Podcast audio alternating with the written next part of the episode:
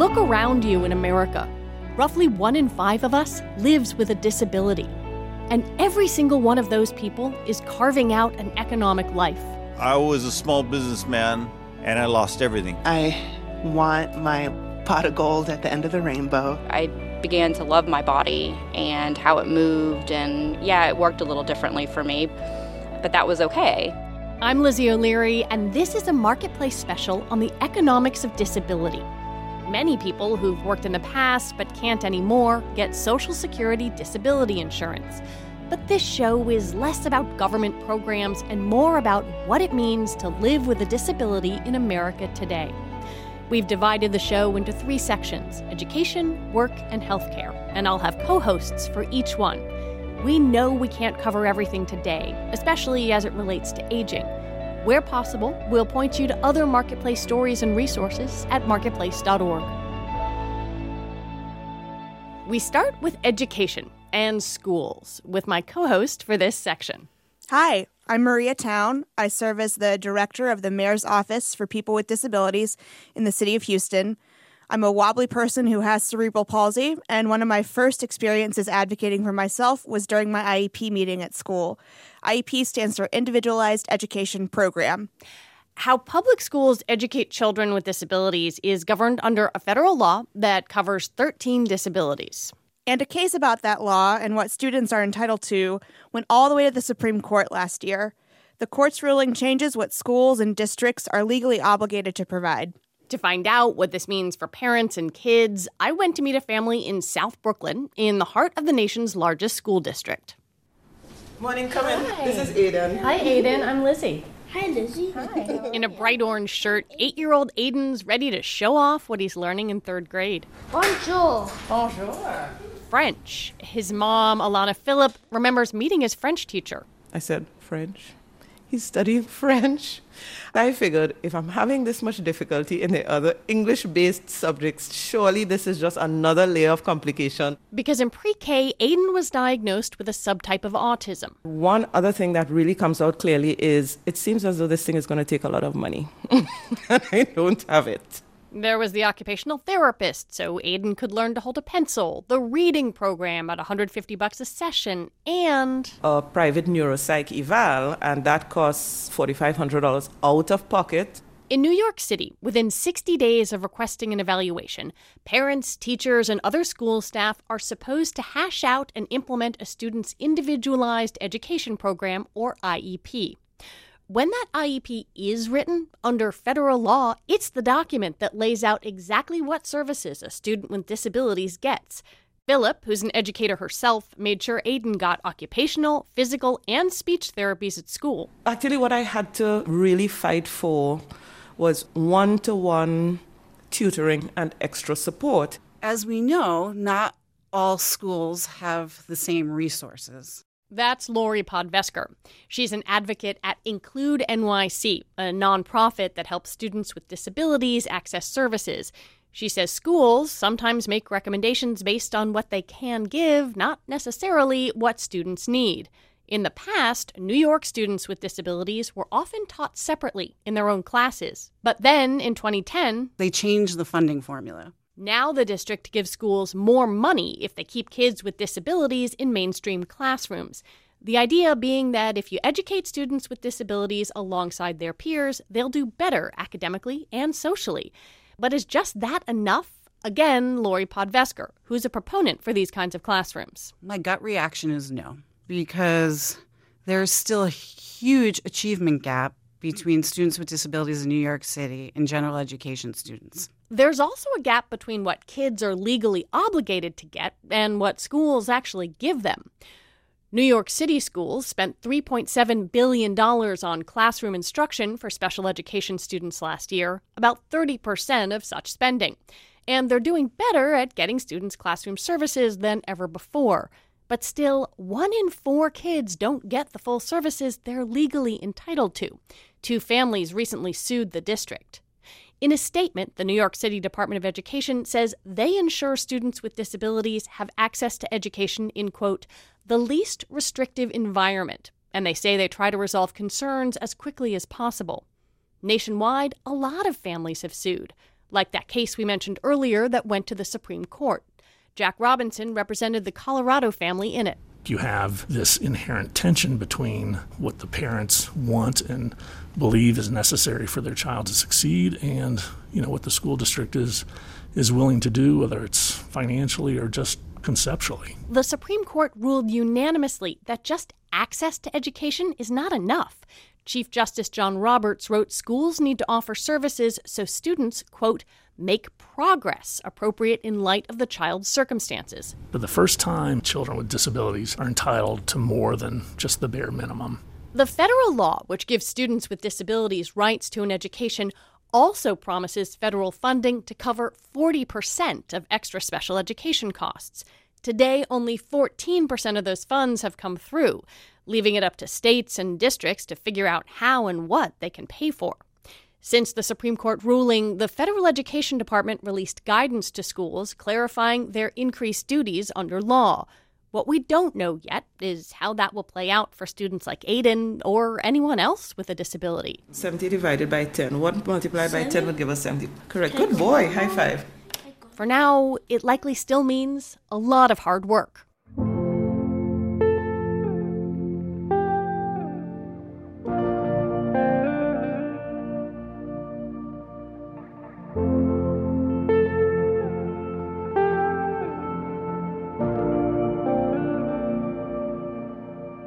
You're listening to a Marketplace special on the economics of disability, and I'm back with co host Maria Town. Thanks, Lizzie. In the past 30 years, the education system has changed a lot for students with disabilities. The number of people with disabilities in mainstream classrooms has more than doubled, according to the National Center for Education Statistics. And school budgets often haven't been able to keep up with students' needs, whether that's because of budget cuts or funding tied to property taxes, which vary from neighborhood to neighborhood. And that can create issues for students seeking accommodations, like our next guest, Elijah Armstrong. Armstrong has epilepsy. During his junior year of high school, he began to have seizures that he says were triggered by flickering lights in his AP calculus classroom. After several trips to the hospital, failed classes, and a lawsuit, Armstrong settled with Duval County Public Schools, his district in Jacksonville, Florida, and received $80,000. Armstrong is now a rising senior at Penn State University. Welcome to the show. Thank you for having me. So, some of the problems that you had are issues that a lot of students face every day. Why do you think things like this are happening? What's going on here? I think part of it is that there are some people that don't understand disability law. Like, I got a lot of backlash suggesting that I was trying to get special treatment, not understanding that like it was literally an access issue. Like I was not able to be in this classroom um, and be healthy, and a lot of people didn't understand that and thought I was seeking special treatment. There was a lot of criticism that I caught that oh Elijah just doesn't want the rigor of Stanton and like they responded with multiple times to me saying for the integrity of the program and I want that difficulty. Like I came to the school specifically to be in that IB program to graduate doing the work that the rest of the students did.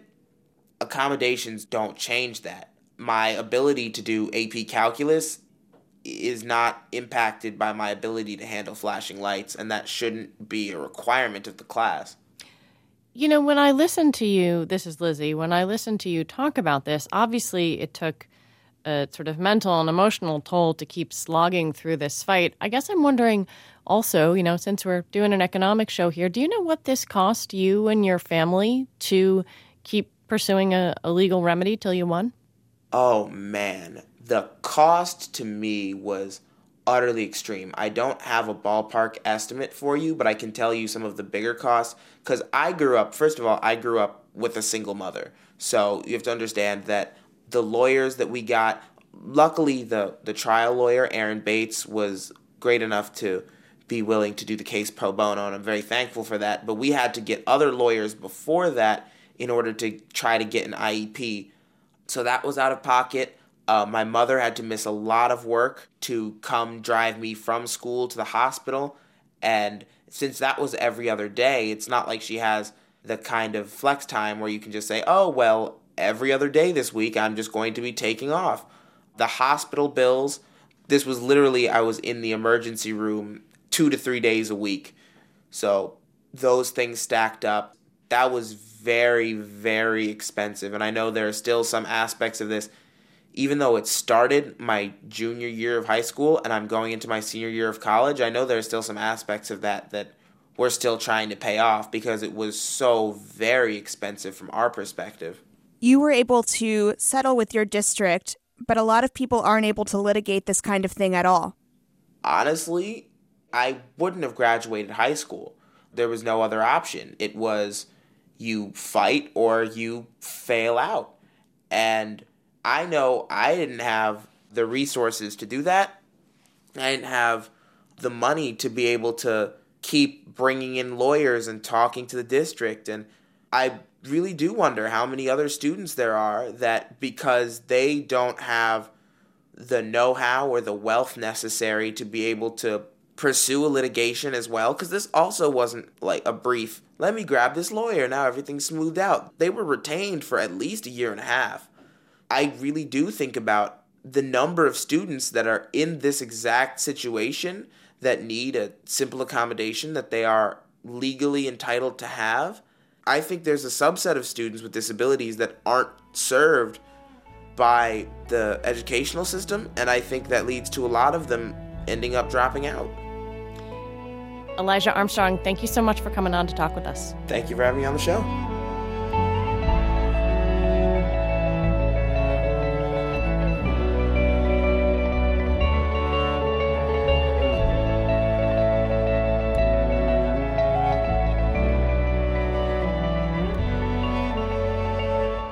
Thanks to my Education co host, Maria Town. And one note on language we know it's sensitive, so we're using terms that the people we've spoken to prefer. We've also got a glossary of terminology on our website, marketplace.org. You're listening to a Marketplace special on the economics of disability. I'm Lizzie O'Leary, and I want to introduce my co host for this segment. Hi, I'm Katie Sabin, and I have a few disabilities, including Ehlers Danlos syndrome. I'm working on my PhD right now in the Social Welfare Department at UC Berkeley. And now we're going to focus on the subject of work. A lot of people go to work with what we call an invisible disability, with few or no outward signs of the fact that they might struggle with some aspects of a job. Yet it affects their employment opportunities, their sense of identity, and, obviously, their financial prospects. Like for this listener who wrote in to tell us about her experience. My name is Carol Phillips, and I live in Silk Hope, North Carolina. Phillips has a mild traumatic brain injury from hitting her head. This slowed down her thinking process. After the accident, she went back to work and things were fine. But when she got transferred to a different office, her bosses were less understanding. In my new job, I was a technical writer. And one of the one of the problems I have is word retrieval. So I would use the wrong word, what instead of want, that sort of thing. So one of the things that I really asked for was somebody to just proofread my work. And my boss said no. If I had had uh, accommodations that I'd asked for, my job performance would have been better, and I think that I would have stayed employed. I certainly wanted to stay employed. The only choice I had was to go out on disability or be fired, and disability was a better choice. But it's a you know real decrease in, in lifestyle and everything else. And I felt literally worthless. Absolutely worthless. Today, Phillips is a published writer. Sometimes a person who struggles with certain aspects of a job just hops from one gig to the next, over and over, like our next contributor. My name is Valentino Perez. I live in Bronx, New York.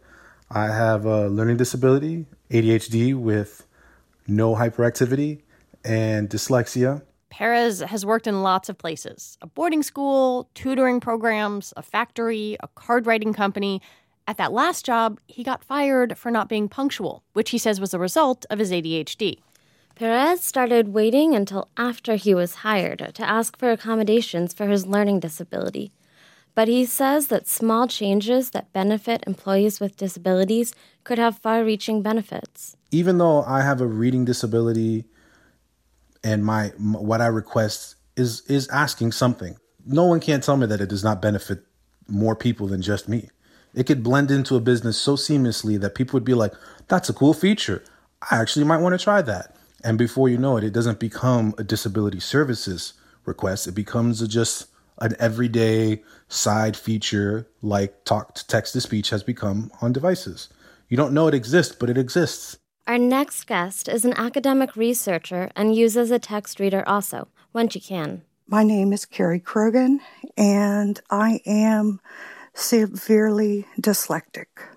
For many years, I didn't ask for reasonable accommodation at my workplace, but the more and more communication was more written communication, it really started to put me at a disadvantage. So finally, I got a text reader, as well as being a mathematician, a statistician. I have a master's degree, but I read and write at a fifth grade level. Reasonable accommodations aren't special treatment. They allow us to play on an even field. They just allow the employee to reach their potential. That was Carol Phillips, Valentino Perez, and Carrie Krogan sharing their experiences having invisible disabilities in the workplace. We want to add that there are many kinds of experiences with invisible disabilities, including mental health. Thanks to all of our listeners who wrote to us with comments and experiences for this special. And of course, there's another side to this that of employers. We'll hear more about that on next week's show. And the conversation continues on our website, marketplace.org, where you'll find all the stories from this episode.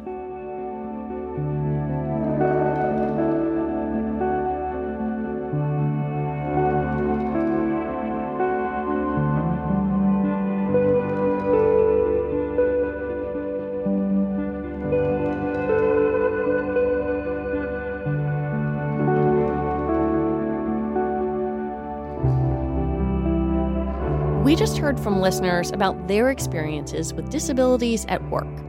And we want to talk about the legislation that protects people with disabilities in society and at work from discrimination. The Americans with Disabilities Act, or the ADA, was made federal law in 1990, and it's the primary civil rights law that covers disabled people. In short, it's designed to level the playing field with non disabled individuals. So explains Letitia Andre Doucette, an innovation specialist with the City of Rochester, New York. So, the structure of the law is about making sure that spaces that are accessed by the public, right, are also accessible by those who have some form of disability. That's the law, but then there's the enforcement. Either the individual, the disabled individual, has to file a complaint with the Department of Justice or a civil lawsuit. Those are the two methods of enforcement. The ADA was designed to prevent discrimination against people with disabilities. But Doucette says enforcement of the ADA comes with challenges. Any law that has some sort of really rigorous legal process as its form of enforcement automatically builds inequity into that law. Let's dive into more of our conversation on the ADA, enforcement, and the workplace with Letitia Andre Doucette.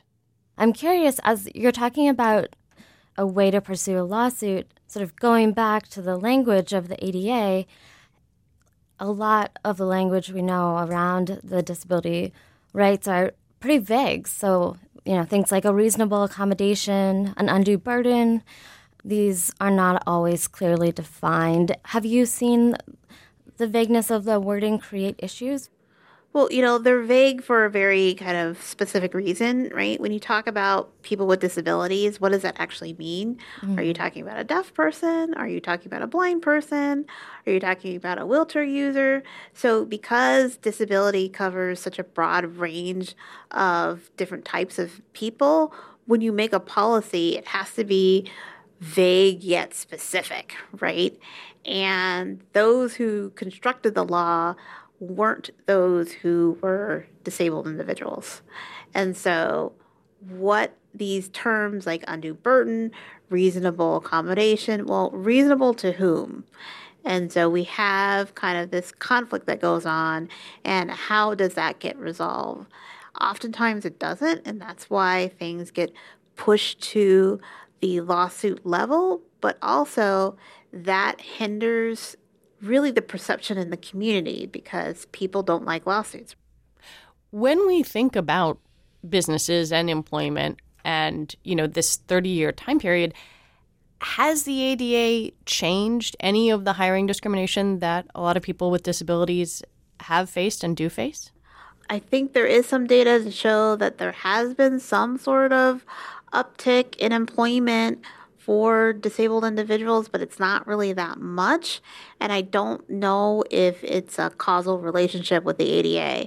It might be more access to education, but hiring discrimination happens anyway. And you see that a lot in the language of jobs in and of itself. Like mm. a job advertisement, people don't really think about is that job advertisement have discriminatory language within that. That seems to be a new frontier too. It's interesting to hear you say that because that really dovetails with the vagueness of reasonable to whom with regarding accommodations.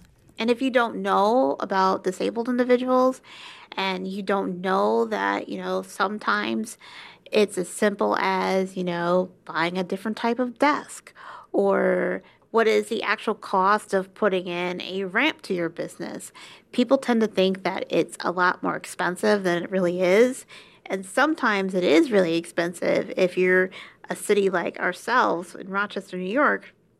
Our building stock is very old all of this is kind of, you know, in 1492 Columbus sale. you know, so if you've got that type of building, rehabbing that into a modern context is going to be extremely expensive. You've mentioned lawsuits, and the issue of lawsuits has come up a lot. Um, there was a bill in the House, the ADA Education and Reform Act. It makes it harder to sue businesses under the ADA. Um, you know, when we talk about this tension, particularly around small businesses, do, do they consider the ADA not to be business friendly? And, and is there a way to have these better connections between communities and businesses, you know, in conversations around disability and around access? I think there really is this belief that the ADA is not for um, a business and mm. that it's something that is just another hurdle and another barrier to doing what they have to do. And a lot of that ends up one, that's an ableism thing, right? Because people with disabilities are often referred to as like special needs and that this is something extra, not, no, these are the things that I have a civil right and a constitutional right to access my community, and that this is a community and the human thing to do. Therefore, the barrier ends up becoming the perception and the lack of supports from municipalities, by extension, the federal government, ends up harming both businesses and the disabled community. How should we think about the future and making both the legal aspects of the ADA sort of more accessible to other people, but then, I don't know, adding on to that, changing it. Uh, where where do you see the the path to go from here? Well, I'm big on process improvement for governments. I think that's something that we should be doing and looking at ourselves critically and how we structure what it is that we do. And particularly with this law, there are some great opportunities for change. I don't want this to mean like I'm bashing the ADA all the time. I think it provides a great skeleton, but it needs to grow just like the disability rights community has grown, right? And how our society has changed. Letitia Andre Doucette is an innovation researcher for the city of Rochester. Thank you so much. Thank you so much for having me. This was pretty awesome, actually. Letitia mentioned a term, ableism, during our interview. Find out more about what it means on our website, marketplace.org. Search for Economics of Disability.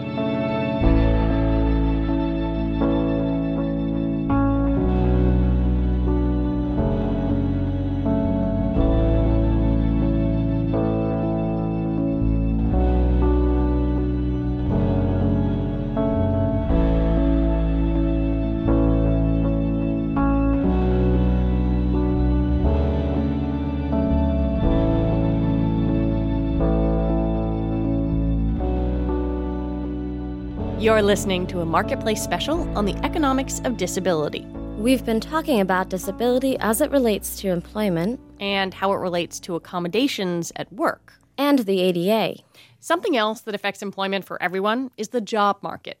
We've spoken recently on the show about how the tight labor market opens things up for groups that frequently have higher rates of unemployment, like disabled people, whose unemployment rate was 9.2% in 2017, compared to 4.2% for people without a disability, according to the Labor Department. This was consistent no matter how much education disabled people had. And unemployment rates were even higher for women and people of color with disabilities. 29.3% of people with a disability between the ages of 16 and 64 were employed in 2017, compared with 73.5% of people without disabilities. Again, those numbers are from the Labor Department.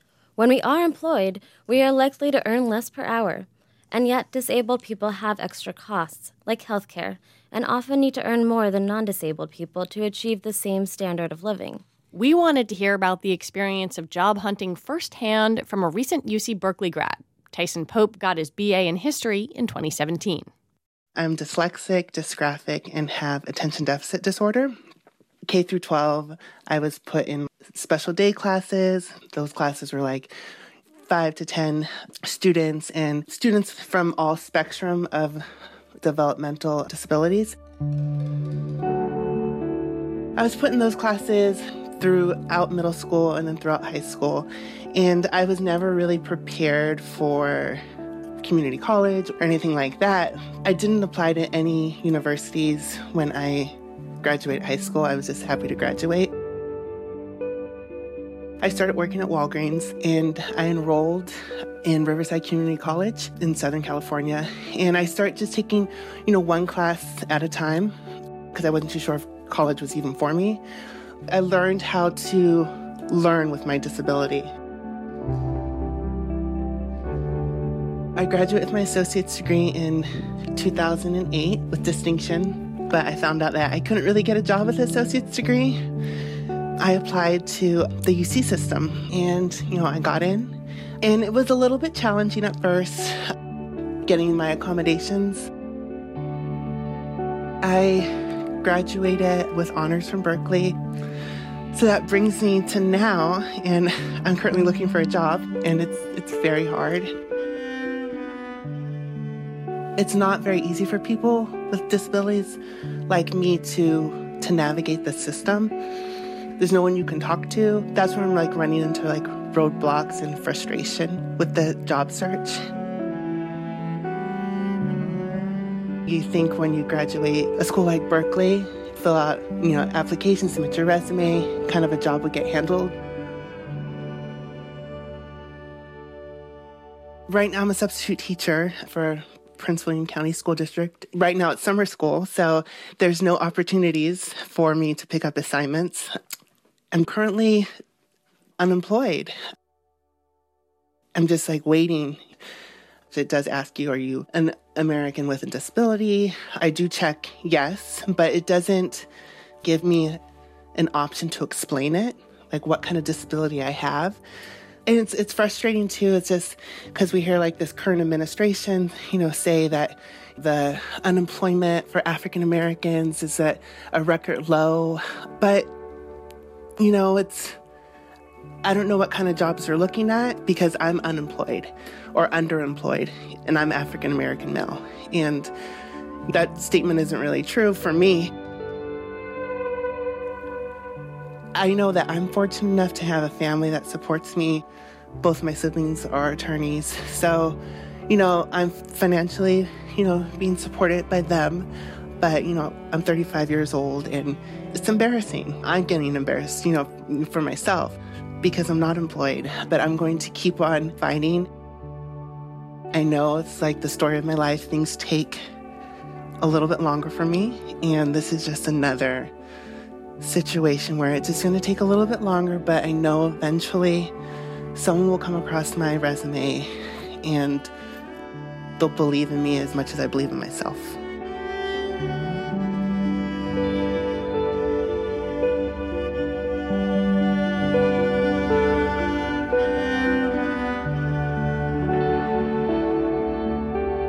My thanks to Katie Savin for joining me to talk about disability and employment.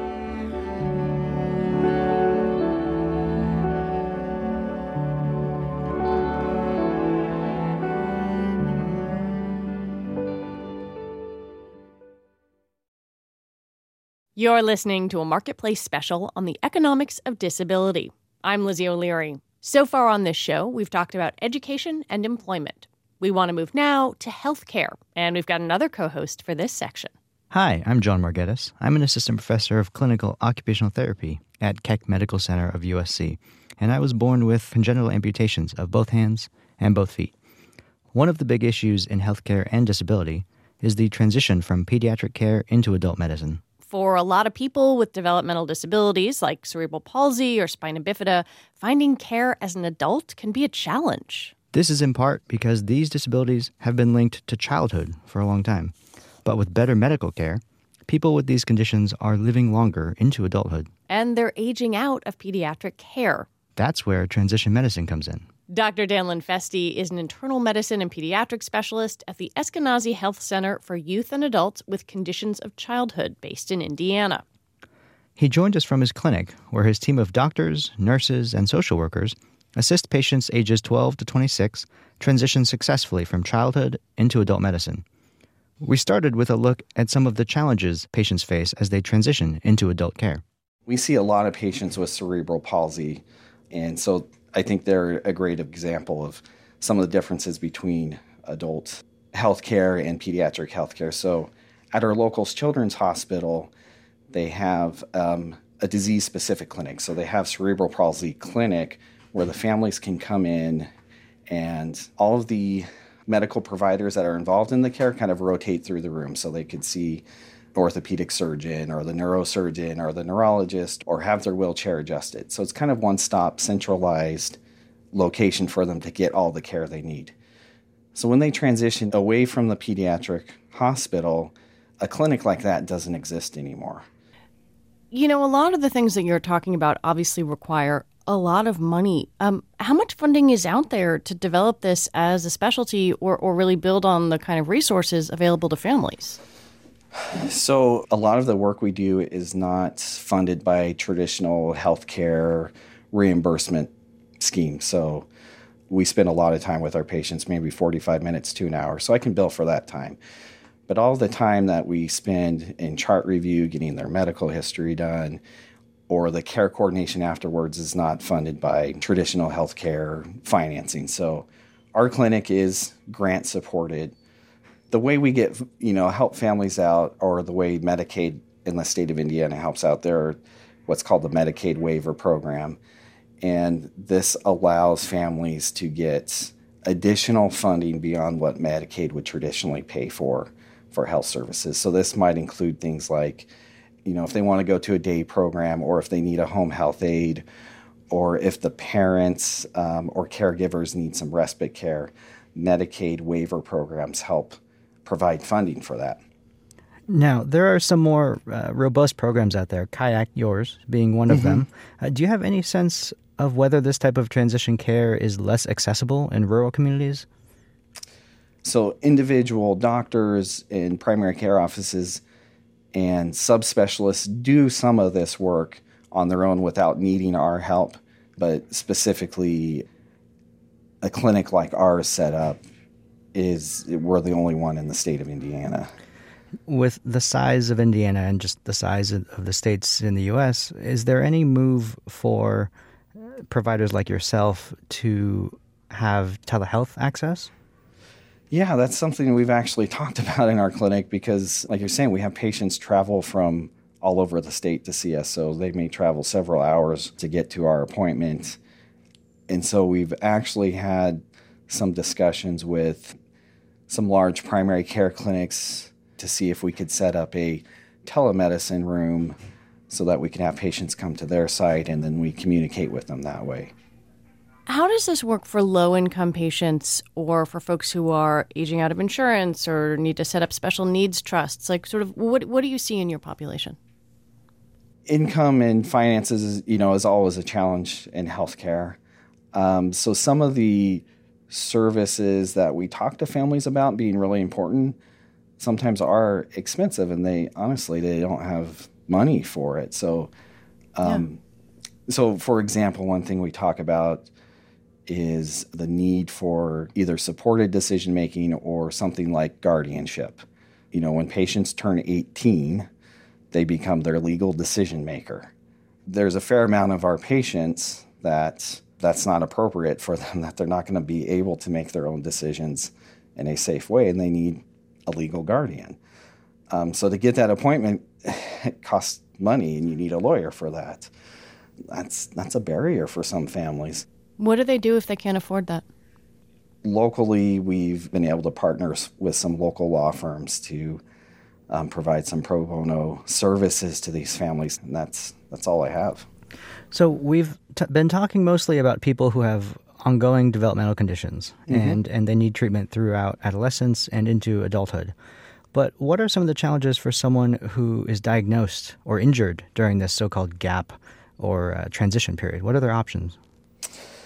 Most commonly, what I would see is a patient maybe with like a traumatic brain injury that would fall into that category. And um, there is a traumatic brain injury waiver in Indiana that is there to help these individuals get, you know, if they need more intensive rehab or other services, it is an option that we have for them. There are going to be people listening to this, you know, who are maybe experiencing this in, in their own life, uh, in their family's life. What suggestions do you have for families or people who are looking for transition care right now? it's really important that families plan for this transitional period. It may sound like simple steps, but you know, learning how to make it a doctor's appointment and learning what your medications are and learning how to advocate for yourself at a doctor's appointment is very important.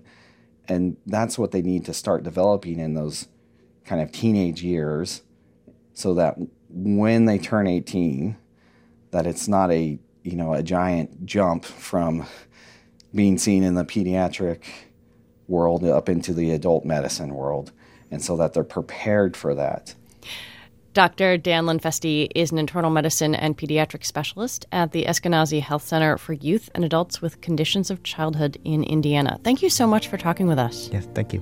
thank you it's been a pleasure Dr. Linfesti suggested we check out gottransition.org for more information. You can find a link to that and all of our economics of disability coverage on our website, marketplace.org.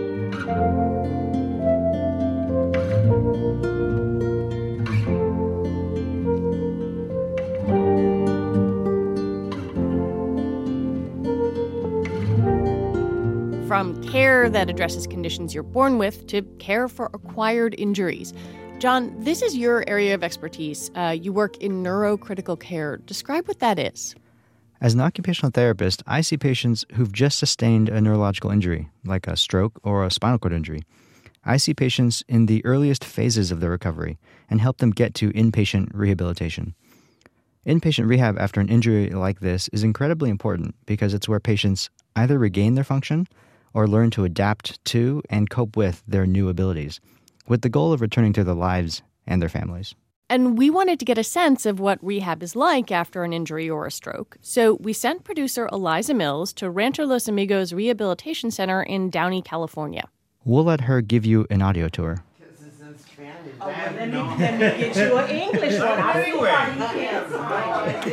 Every year, about 75,000 people receive care at Rancho Los Amigos. It's one of the largest rehab centers of its kind in the U.S., and it's been around for over a century. There are old fashioned mission style buildings, and behind them, a huge modern hospital. Patients come here after traumatic injuries or strokes to work with doctors and therapists.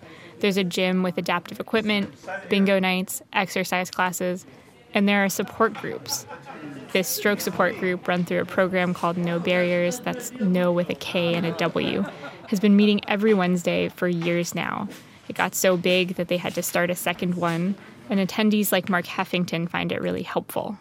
People come in here with problems, whether it's you know putting a shirt on or a jacket or a problem with finances or their home. A lot of the people here go home, research, and come back with solutions for everybody. It's very supportive that way and very creative that way. Mark's a peer mentor for the group, It helps with everything from learning new skills to researching Social Security disability insurance. When you have your stroke, you get like a year of disability through the state. That's Miguel Portillo. Mine's about to run out. I'm going to have my year in July. So my finances is going to be really affected now. Before his stroke, Portillo worked in inventory in a large warehouse, operating a forklift, crunching numbers. He says he can't do his job anymore. That's something the rest of the group can empathize with. Here's Darren Brooks, the group's newest member. It's very difficult that, that you go from being a, just a regular middle class person to down to to a zero.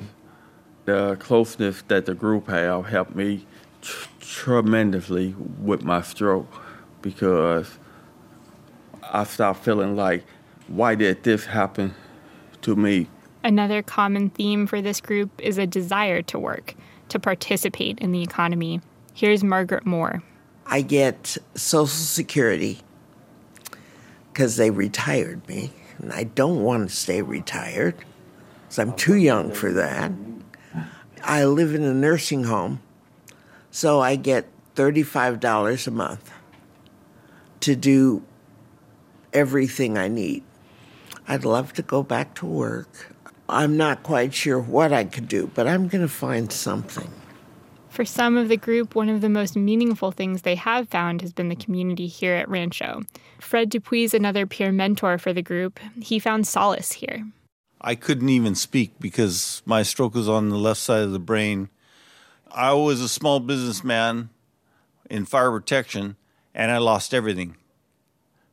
Because of Know Barriers, I'm a peer mentor now and it gave me back the will to live. Rehab gave him his voice and his life back. In Downey, California, I'm Eliza Mills for Marketplace.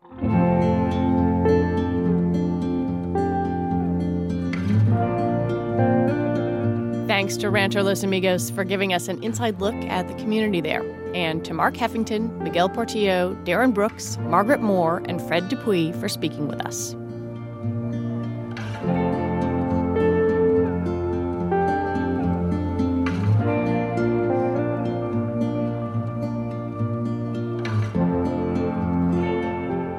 You're listening to a Marketplace special on the economics of disability. I'm Lizzie O'Leary with my co host, John Margetis. It's not just rehab gyms where people with disabilities can go to work out. Plenty of other gyms are becoming more accessible. And trainers can learn to adapt standard exercise and workout routines for people with disabilities. This next story comes to us from Seattle, Washington, where a group called Seize the Oar created an adaptive rowing team. Rowing can be great exercise for wheelchair users because the rotation of their arms when they row is in the opposite direction of what they do when they propel themselves in their chairs. It helps balance things out. And for these Seattle women, rowing isn't just great exercise, it's also a total blast. My name is Teal Sherer, and I'm an actor and writer. And I recently started adaptive rowing, and I am on the team Seize the Oar. I am at Renton Rowing Center, and we are about to start practice. I was injured when I was 14 years old. I was in a car accident and had a spinal cord injury. And so I'm basically paralyzed from the hips down. It takes a while to kind of get comfortable in your own skin again, and your body works differently. And I went through a period of time where I felt ashamed of my disability and I felt embarrassed. I think when you start getting active again, and and also being just in the disability community it really made me feel strong again and confident and I, I began to love my body and how it moved and yeah it worked a little differently for me but that was okay it's good seat doesn't need to move up or back. No the seat's good i, I had an extra strap i used last time oh perfect oh great i added this strap last time for my legs, which helped stabilize me. in the seat, which was which was good, made a big difference. Let me put on the straps. I started with Seize the Oar last winter, and we started with indoor training, which is where we work out in a CrossFit gym on rower machines, and we do different circuit training with weights and medicine balls and whatnot. And we just recently got on the water. It's pretty amazing. I mean, it's you can't see it, but it's absolutely gorgeous here. I mean, just the water and the scenery. And we're right next to the Boeing plant. So it's kind of interesting because you see all these planes being built, like right next door. I mean, it's just magical when you're out there on your boat. You don't have your cell phone and you're you know you're off the mainland and it's just you and your your partner we uh, we row in a two-seater so it's me and another girl and it's just the two of us it's pretty special not bad water today Okay, we're gonna do five and glide by twos. Ready, row. One of the hard things about having a disability sometimes is that health and fitness and the sports world isn't accessible to you. Like, I, I want to stay healthy and work out, but I go to a gym and most of the equipment there isn't accessible to me, and it can be a little overwhelming.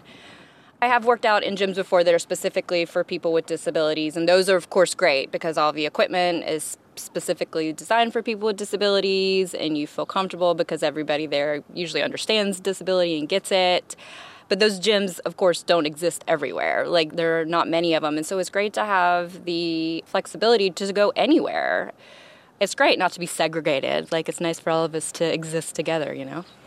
We have the, it's called the North West regionals coming up in Vancouver, Washington, and that will be my first race, so I'm pretty nervous about it. But yeah, we've just been trying to get out on the water more. And like last time we were out on the water, our coach Tara was, uh, we were practicing like what the start of the race is like and what to expect and just even how like once uh, the race starts like what are our first movements in the boat because um, we're supposed to do like five really quick strokes just to get us out of the start line. And so there's a whole there's a whole technique. It's a whole other world, um, the world of rowing, and it's been really fun to like learn about it and be in the community.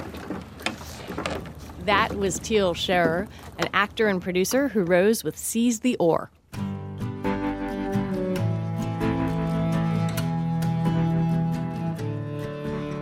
There's a lot to talk about when it comes to disability, and this show just scratches the surface.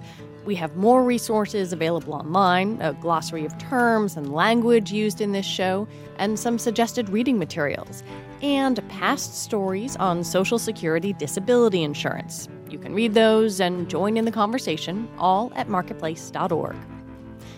And next week is our last Marketplace weekend. We'll talk about the business of weather Ask a Manager's Alison Green answers your questions about vacation, plus a very special Marketplace quiz. And that's our Marketplace special on the economics of disability.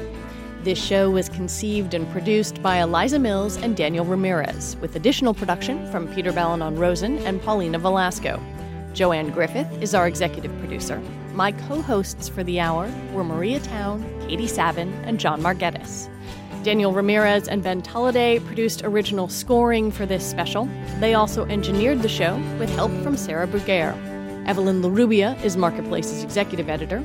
Deborah Clark is our senior vice president and general manager. I'm Lizzie O'Leary. Thanks so much for listening.